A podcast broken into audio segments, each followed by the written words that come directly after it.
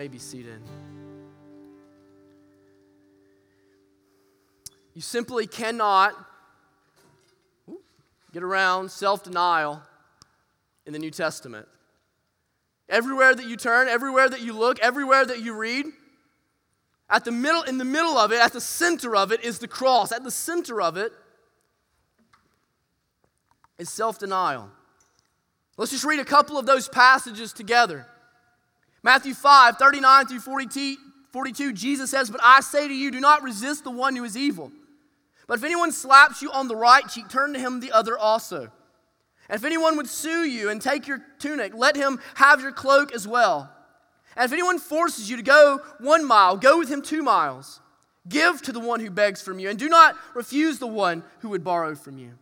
In Matthew 10, 21 through 23, Jesus says, But brother will deliver brother over to death, and the father, his child, and children will rise against parents and have them put to death, and you will be hated by all for my name's sake. But the one who endures to the end will be saved. When they persecute you in one town, flee to the next. For truly I say to you, you will not have gone through all the towns of Israel before the Son of Man comes. Luke 14 33 says, So therefore, any one of you who does not renounce all that he has cannot be my disciple. Paul writes to his disciple Timothy these words in 2 Timothy 3:12, "Indeed, all who desire to live a godly life in Christ Jesus will be persecuted."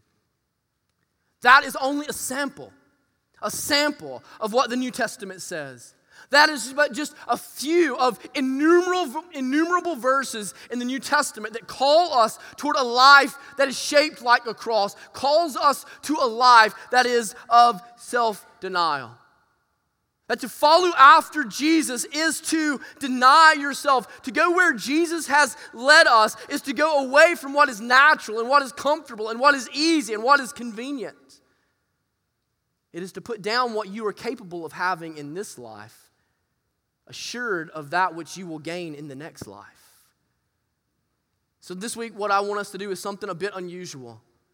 I want us to ex- open up to the exact same passage of Scripture, Matthew chapter 16, beginning in verse 24, that we talked about last week on Easter Sunday.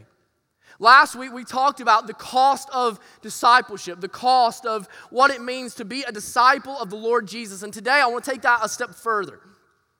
I want us to not just look at the cost of discipleship, I want us to look at the cost of disciple making of what it means to take the mission of Jesus to be our mission, to take the will of God for Jesus' life to be the will of God for our lives, to look at what it will mean if we indeed take up the very vision of Iron City Baptist Church to make maturing and multiplying disciples to the ends of the earth. So if you have your Bibles, turn with me now to Matthew chapter 16, verses 24 through 28. By this time, you're already aware that this is the hinge point in Jesus' ministry. He is pressing on toward the cross. His disciples have looked at him and thought this man is crazy as he's spoken of his suffering, as he's spoken of his death, even spoken of his resurrection. And Jesus, here in Matthew chapter 16, as we saw last week, is looking right back at his disciples and thinking and saying, Don't just think about my cross, think about your own. For where I am going, you will go too. So if you have your Bibles open to Matthew chapter 16, stand with me as we read our text together. Matthew chapter 16, beginning in verse 24, God's word says, Then Jesus told his disciples, If anyone would come after me, let him deny himself and take up his cross and follow me. For whoever would save his life will lose it, but whoever loses his life for my sake will find it. For what will it profit a man if he gains the whole world and forfeits his soul? Or what shall a man give in return for his soul? For the Son of Man is going to come with his angels in the glory of his Father, and then he will repay each person according to what he has done. Truly I say to you, there are some standing here who will not taste death until they see the Son of Man coming in his kingdom. May the Lord bless the reading and the preaching of his inerrant word this morning. You may be seated. As we come back to Matthew chapter 16 this morning, I want us to remember how it defines a disciple. Jesus says, if anyone would come after me, that is, if anyone would be my disciple, if anyone would go where I am going, if anyone is to be identified with me now and forever, this is what it's going to look like. That if you're going to come after me, if you're going to be my disciple, if you're going to be one of those whom knows my unique and particular love, then you are going to have to take up, deny yourself, take up your cross, and follow me. Now, if you remember back to what we talked about, we talked about how this is different than the way we're used to translating it, right? That, that, that, what Jesus is, is talking about here is actually quite different than the way that we're accustomed to interpreting difficult passages like this. Often we come to passages like this and we think, all right, now what is Jesus really saying? I know that he's saying here that we're going to die on a cross, but we're not going to die on the cross. So, so, what is Jesus really saying? That would be a mistake in this passage. Jesus is not here talking to his disciples about a metaphorical cross. He is not talking to his disciples about metaphorical self denial. He is not talking to his disciples about metaphorical death. He is talking about a literal cross, literal denial, literal death. So the idea of cross bearing here is not bearing the cross of a nagging mother in law or a rebellious child or an achy back. You know, people go through life and say, well, that's just my cross to bear. You know how she is, or you know how that thing goes, right? That is not what Jesus is saying here. Jesus is saying that if you are going to be my disciple, if you are going to be one with me, if you're going to identify with me, be, prepared to be treated like by the crowd the way the crowd is going to treat me. Be prepared for the crowd in your life to look at you and to point and to shout, Crucify him, crucify him, crucify him. Be ready to lay down your life to be hated because of your allegiance to me. You see, the disciples' life is defined by a literal willingness to die for the Lord Jesus, right? That's what we said last week a literal willingness to die for Jesus because you have identified and you have realized that Jesus is better than life. And that even if you die, like Paul said, death is gain for you. And since death is gain for you, you have been liberated with a spirit wrought freedom that allows you to live with a reckless abandonment here and now. That I am resolved that if it is to cost me my life because of my allegiance to Jesus, then certainly I can endure any momentary difficulty, momentary awkwardness, momentary struggle that I might experience in this fallen world as I pursue Him. Brothers and sisters, what I want you to know this morning is that is the material of revival. That is what revival is made of. Revival does not come because there is a yearly preaching series on the calendar that we casually attend. Revival does not come because we have figured out how to structure an event that is attractive enough that temporarily swells our attendance.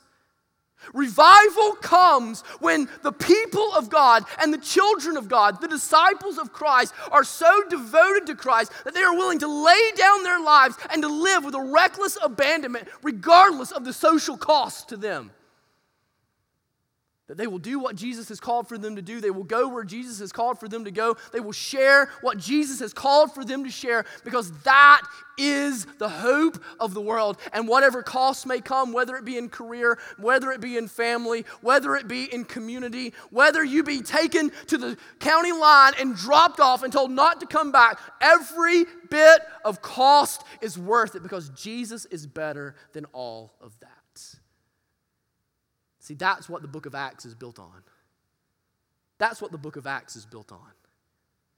Have you ever wanted to have an Acts like revival in the church where thousands are coming to faith, where people are, are sacrificing everything in their life and, and giving so that the church thrives and so that each brother and sister is taken care of? Have you ever wanted to see that unstoppable movement of the gospel? Brothers and sisters, that's not going to come through a sermon. That is going to come when the people of God lay down their lives in truth with a literal willingness to die so that now they might live recklessly for the good of the glory and the glory of God according to His Spirit that He has given you. That kind of freedom. Now, the question that's interesting that I really want us to come to today is what is it that would cause the disciples to suffer? Have you ever thought about that?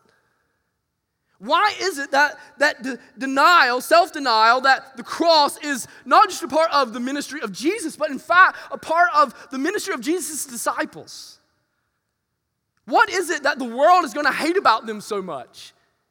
And in fact, in that, we see beneath the surface what the world is going to hate about us so much.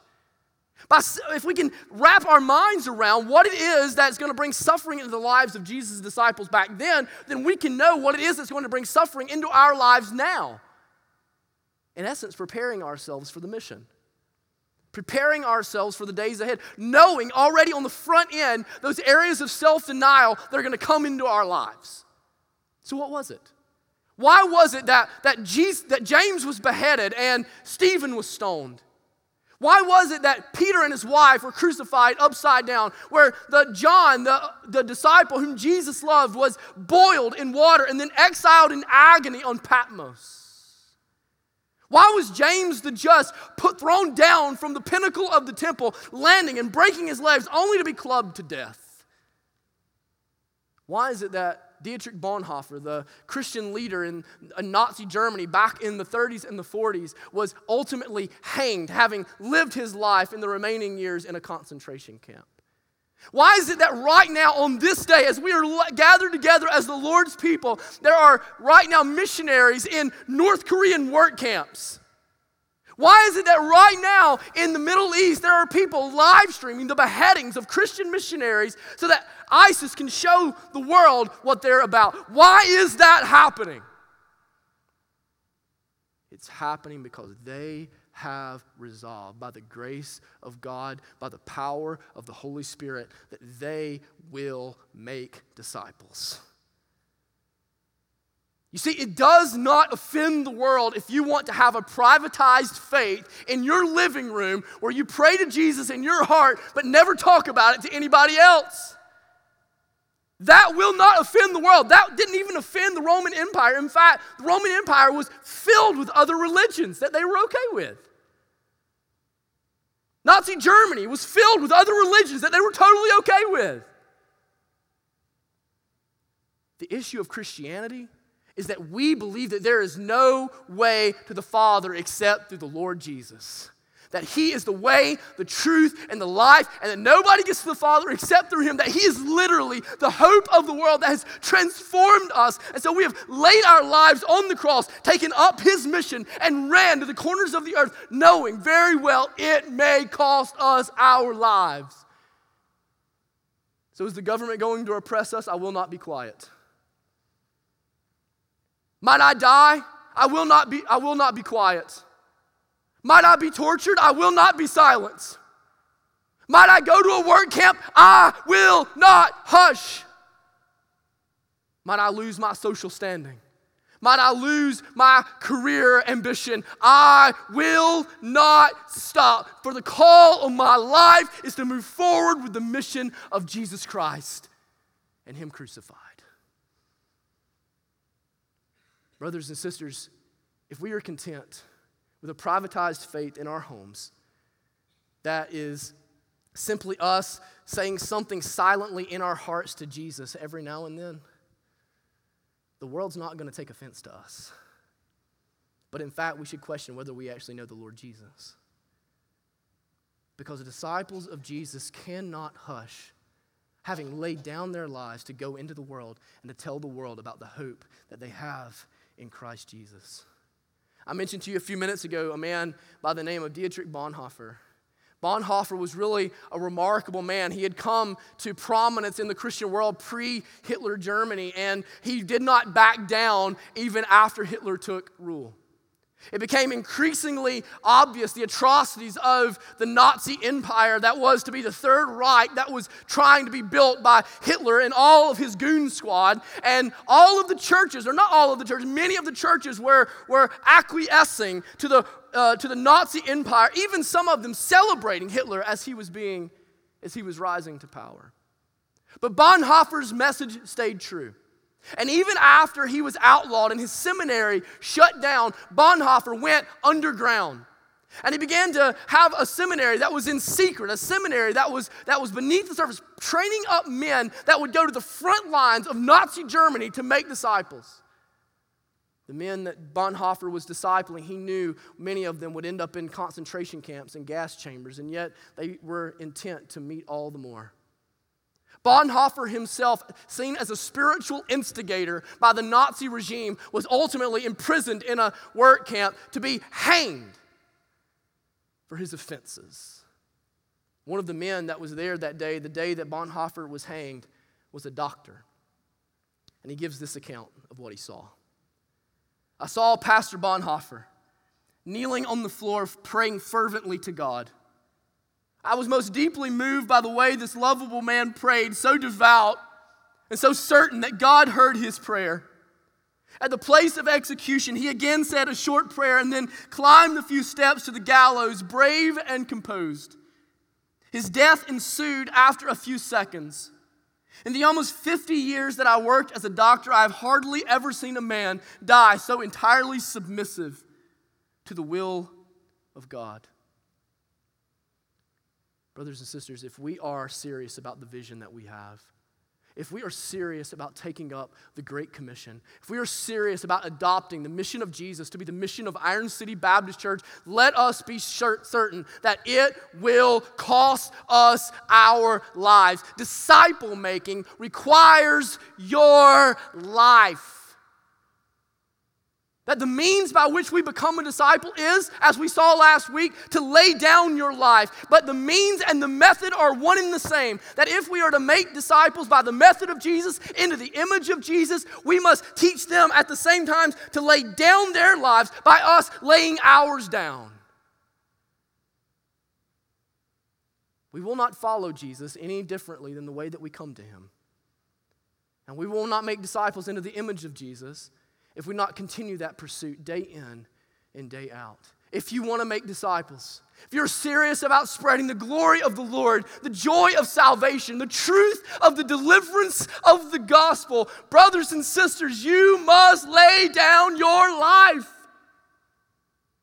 You must be willing to suffer and to die for the cause. You must be willing to suffer and be inconvenienced for the call of discipleship that the Lord has brought on our lives through the Great Commission to every single Christian that has ever walked the earth. I understand what that means. I understand how hard this is. I understand that this is different than many of us have come to conceive of Christianity. But, brothers and sisters, what I want you to see is that everything else is a superficial pretender. This is historical New Testament Christianity to lay down your life for the glory of Christ temporarily in this fleeting life, in the here and now. It means that in your life, that there is going to make you vulnerable if you resolve to be a disciple maker, you're going to be like Jesus, be vulnerable to betrayal of others. You're going to be vulnerable to discouragement and to sorrow and to disappointment. You're going to be vulnerable to the, to the sins of those who, who receive your correction, gentle and spirit filled as it may be, as an offense to their flesh and coming after you. You're going to have people that, that you loved more than life itself that may even turn on you. That's the risk of vulnerability. That's the risk of going deep with people in relationships. You're gonna be vulnerable to people's bad days. You're gonna be vulnerable to discouragement, vulnerable even to depression, as we see over the course of the Christian history. And be not confused that over the course of history, it has meant that the world will not like you.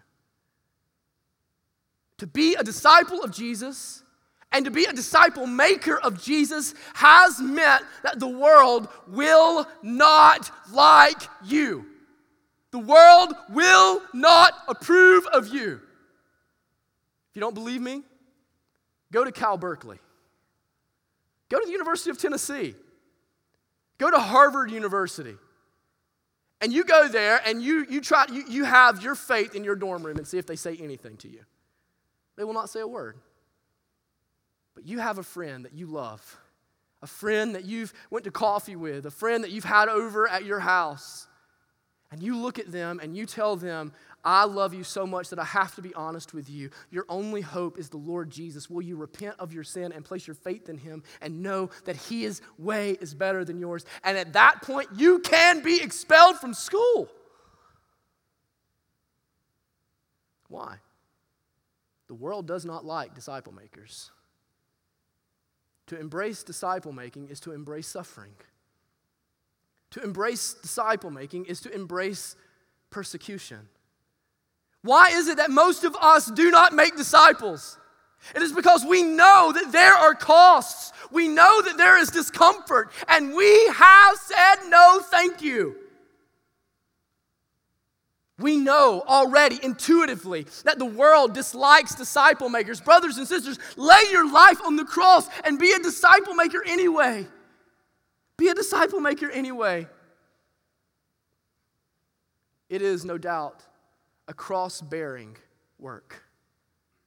It is no, lot, no doubt a cross shaped life that does this. It means you're going to get phone calls at 2 o'clock in the morning with somebody just falling apart, needing counsel. And that's not fun and that's not convenient. It means that you're sometimes going to have people in your living room when you really just wish you could just be alone, right? All you introverts say amen. That's me. I, am I'm a loud person, but I'm also a person that kind of dislikes my space. You know what I'm saying? That's not the life of a disciple maker. The, the, the, the, call of discipleship, being a disciple maker, means that, that sometimes you're going to have to counsel people and talk with people about things that you wish you just didn't have to talk about. You're going to have to address things that you wish you could pretend just didn't exist. You're going to have to confront people and things, and nobody likes that, no matter how kind, no matter how gentle, no matter how well intentioned. This is what it means to be a disciple maker. To be a disciple maker means you're going to get right into the middle of somebody else's mess willingly. It means that you're going to get right into the middle of somebody else's stuff and say, All right, man, let's roll up our sleeves and go at this together. You got a bad marriage? Let's go for it together. No, I'm not really excited about dealing with it. Let's just deal with it, man. That's what it means to be a disciple. Let's go after it together. Let me show you how a disciple of Jesus would operate in a marriage like yours. You struggling raising your kids? Man, I've already raised mine and I'm tired, but let's go at this together. Let's go at this together. Let's see what it means to raise a child in the admonition of the Lord, in the instruction of the Lord. You, you got issues at work? Man, I got issues at work too, but let's just go at this together. Let's talk openly. Let's hold each other accountable. You find yourself wanting to back down in difficult situations? Let's just, let's just resolve. We're going to talk about it every single week on this day. You find it hard to read the Bible? Let's read the Bible together. You undisciplined in your prayer life? Let's pray together. To be a disciple maker is to be a burden bearer. It is to bear not just the burden of your marriage, but to help bear the burden of other marriages. To not just to bear the burden of your parenting and your grandparenting, but that of others to bear the burden not just of your own sin and your own battle against sin and your own battle against the flesh, but that of others that you have invested your life into. It is to bear the burden of not just your own spiritual disciplines, but the godliness of somebody else who may even be less disciplined than you are. But can I ask you something? Does that not sound a whole lot like Jesus? Does that not sound a whole lot like Jesus? Is that not the method of Jesus' disciple making? Is that not exactly how Jesus is investing his life to make disciples then and to make disciples today? That Jesus bears our weight, bears our weakness, bears our infirmity, bears our sorrows, none of which he has to deal with, but does so willingly that our lives might be changed. I don't know about y'all. When I come to the end of my life, I want to know that I've changed someone else's life. Not, about, not by my strength not for my legacy, but because their life in the gospel was worth it. Because their life, having been paid for by Christ Jesus Himself, is worth it. whatever struggle it was, whatever pain it caused, whatever difficulty that ensued, I want to know that it was worth it. Are you burdened about kids and teenagers today? I am. Are you burdened that, that they, that they be able to walk against the current of this increasingly secular world? I am. But, brothers and sisters, we must rise up as disciple makers to bear their burden with them.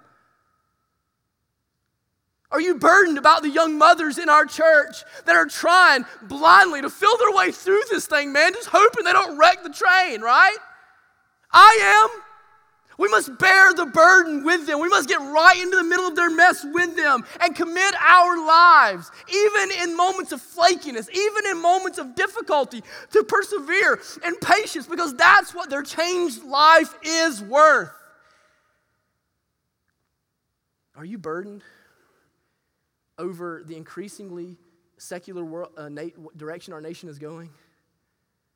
Are you burdened over the fact that there are millions of babies being slaughtered in the wombs of their mothers?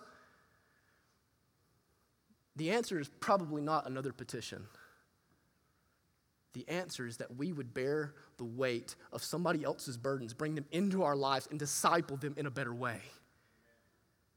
That we would raise up disciples that will then go and multiply as disciples to teach. So this thing perpetuates the, from coast to coast, from sea to shining sea, that it might rivet the world and be the material of revival that an acts like movement might start here. Why not? Why not? Yeah, we're in rural Alabama. Who listens to us? Probably the same people that listen to a bunch of fishermen way back in the day, mending their nets. In the first century, there were a few thousand Christians. Within 300 years, there would be millions. They were being lit as torches in the emperor's garden. They were being hanged publicly, crucified, sometimes by the dozens, to try to stomp out this movement, yet they would not be silenced. Let us not desecrate their sac- sacrifice. Instead, let us go in their tone. Let us go in their way. Brothers and sisters, will you step up? Will you step up? Will you be a disciple maker? Jesus in verses 25 and 26 does teach us that there is an easier path available, doesn't he? He says in verse 25, For whoever would save his life will lose it, but whoever loses his life for my sake will find it. For what will it profit a man if he gains the whole world and forfeits his soul? Or what shall a man give in return for his soul? I believe with every fiber of my being that in that moment he was looking Peter right in the eye. Because he's getting right back to what Peter had already talked about. Peter had come to him, you guys already know, and said, Jesus, let it not be. You cannot go to the cross. You cannot die. You must go to the throne. Let us go with you. And what does Jesus say? Get behind me, Satan. Get behind me, Satan. You seek to preserve your life now and you will lose it. You seek to make an easier way in your life now and it will cost you forever. If you want what you see around you, you will forfeit what you cannot yet see. You want to be satisfied in the here and now, you will cost you forever. His point is not unmade. Peter, self seeking makes you not like Christ, but like Satan himself. That is the satanic work on earth. To convince us that self preservation is the most important thing to convince us that self satisfaction and self sufficiency is the most important thing. But, brothers and sisters, I tell you, that is not the image of Christ, that is the image of the enemy himself. So, yes, there is an easier path. There is an easier path that is even cloaked in Christianity. But do not deceive yourselves for one second into believing that that is the path of Jesus himself when the path of Jesus went all the way to Golgotha. The path of Jesus is one that is not worried about worldly appetites, but a spiritual passion. See, verses 25 and 26 are about values. They're about values. What do you value? Do you value the kingdom of God or do you value the things of the world? Do you set your mind on the things of the flesh, as Romans says, or do you set your minds on the things of the Spirit? Do you want silver now or pavement with gold later? Do you want kingdom building now or do you want to be a part of the kingdom being built forever? You want treasure now in the fleeting, in the temporary to be destroyed by moths and rust? Or do you want treasure stacked up for you forever that I am preparing for you, says the Lord Jesus? Will you value the kingdom of God or will you value the world because you cannot value them both as a disciple of Jesus? See, that's what it means to be a disciple maker. Maybe you're hearing all of this and you're thinking, man, I'm under conviction and I say amen and I, I want to be a part of this thing and I want, I want to be a part of changing people's lives and I want to, I want to be a part of the vision and, and the things that we're talking. I want to do it like Jesus has done. I want to bring people and mold them into the image of Christ. I want that. How though? How? It's really this simple. It's to train other people to set their minds on the things of God so that they will betray the things of earth and to do it by giving them a front row seat into watching you do it. To invite them to be a part of your life so that as you imperfectly try to live out your life in your marriage, in a gospel centered marriage, that other people can come and just see what it looks like in your family. It's finding somebody that's just a step behind you and saying, Come and run with me as I run after Jesus with all of my heart. As I delight in the Bible, come and delight in the Word of God with me. As I seek to live as a, as a disciple maker, come and live with me. As I seek to go and to raise up my children in the admonition of the Lord, come, just, just come with me where I'm going. I may, we may have some bumps along the way. I may even give you some bad counsel along the way, but we're going to know that we're running after Jesus with everything that we've got. Disciple making is no more and no less than that. Than going after Christ with everything that you have so that they, so that others can watch and see the values that you have in your life, that they might have those things in their lives. That having seen you adopt kingdom values in your life, they adopt kingdom values in their own lives. Are you willing? That's all this boils down to is willingness. Are you willing? Are you willing to lay your, your life on the cross? Are you willing to lay down your life and your momentary comfort and your momentary convenience that those in your house might be discipled? That those in your church might be discipled? That those who have houses right close to yours might be discipled. That the coworkers that you see every single day might be discipled. Are you willing to lay down your life for the purpose of spreading the glory of the gospel? Now, maybe you're saying, Cody, I feel like I've been pretty heavy lately. and it has been, hasn't it? It's been heavy. I feel, I feel like we talk in our church all about denial all the time, all about giving things up all the time. And man, it's just hard. When do we get to the good news? When do we get to the easy part? People are not going to want to come to our church if we keep talking like this. People are not going to want to be our disciples if we keep talking like this. That's what Jesus is getting at in verses 27 and 28. He's saying, one day, one day it's all going to be repaid. Every sacrifice, every struggle, every costly moment socially, every costly moment in your career, every costly moment in your family, all of it is going to be repaid to the disciples of Jesus, every single second of it. You see, brothers and sisters, we must not try to make disciples by sanitizing the gospel and making it easier and more convenient. We must tell them to count the costs, but we must do so by proving to them that in the end it will be worth it. It will be worth it. We must call them to count the costs and at the very same time to count the promises of God. On one hand, yes, will it cost me my family? On one hand, yes, will it be difficult? But Jesus has made it worth it. Did it cost you your promotion and your standing in the company? You will be, have standing as a co heir and a co ruler of the kingdom of Christ. Did it cost you the approval of your family? Jesus has made you his brother and his sister, his mother, or his father, as he tells us in Matthew 12 49 and 50.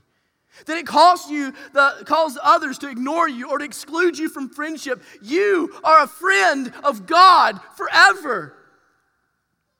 Did it cost you the money you're owed? One day you're going to walk on pavement made from gold. Oh, Iron City, let us paint for the world a picture of a salvation that is prettier than flashing lights and easy living in the name of Christianity. Let us paint for them a picture of the Christian life that is shaped by the cross, triumphed in the resurrection, to live victoriously at the table of Jesus forever, enjoying Him.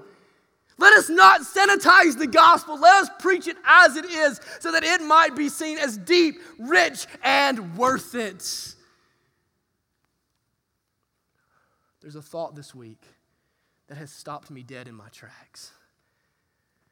As I've thought about and I've meditated on verses 27 and 28, I've thought about some of the people in my life that I've discipled and that have been less than easy disciples to disciple, costs that have been involved, difficulties that have been involved. But then it occurred to me one day, I'm older than many of them. I know it's hard to believe. one day, I may already be in glory.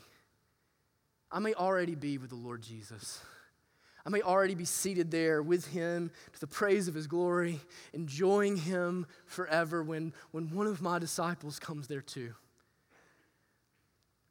I just sat there and thought, what will it be like on the day in which I see one of them get a crown? What will that be like?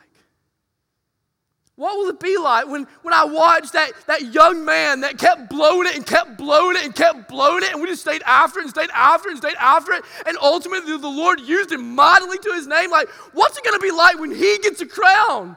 And I'm watching it. What's it going to be like with those people that I've, I've wept with, that I've said sleepless nights over when, I, when we see them and then they get a crown? What about those people that we counsel and we, we go with them and man, we, we, we battle with them in the midst of the spiritual warfare? What about when they get their crown? Man, some of you, you've got young mothers in your group and you're trying to disciple them and it's, it's hard and they're, they're hit or miss. Just think, what about when they get their crown? You've got young men that are being discipled, that, that are new in the faith and are, are kind of red hot and ice cold and red hot. What about when they get the crown? Can you imagine?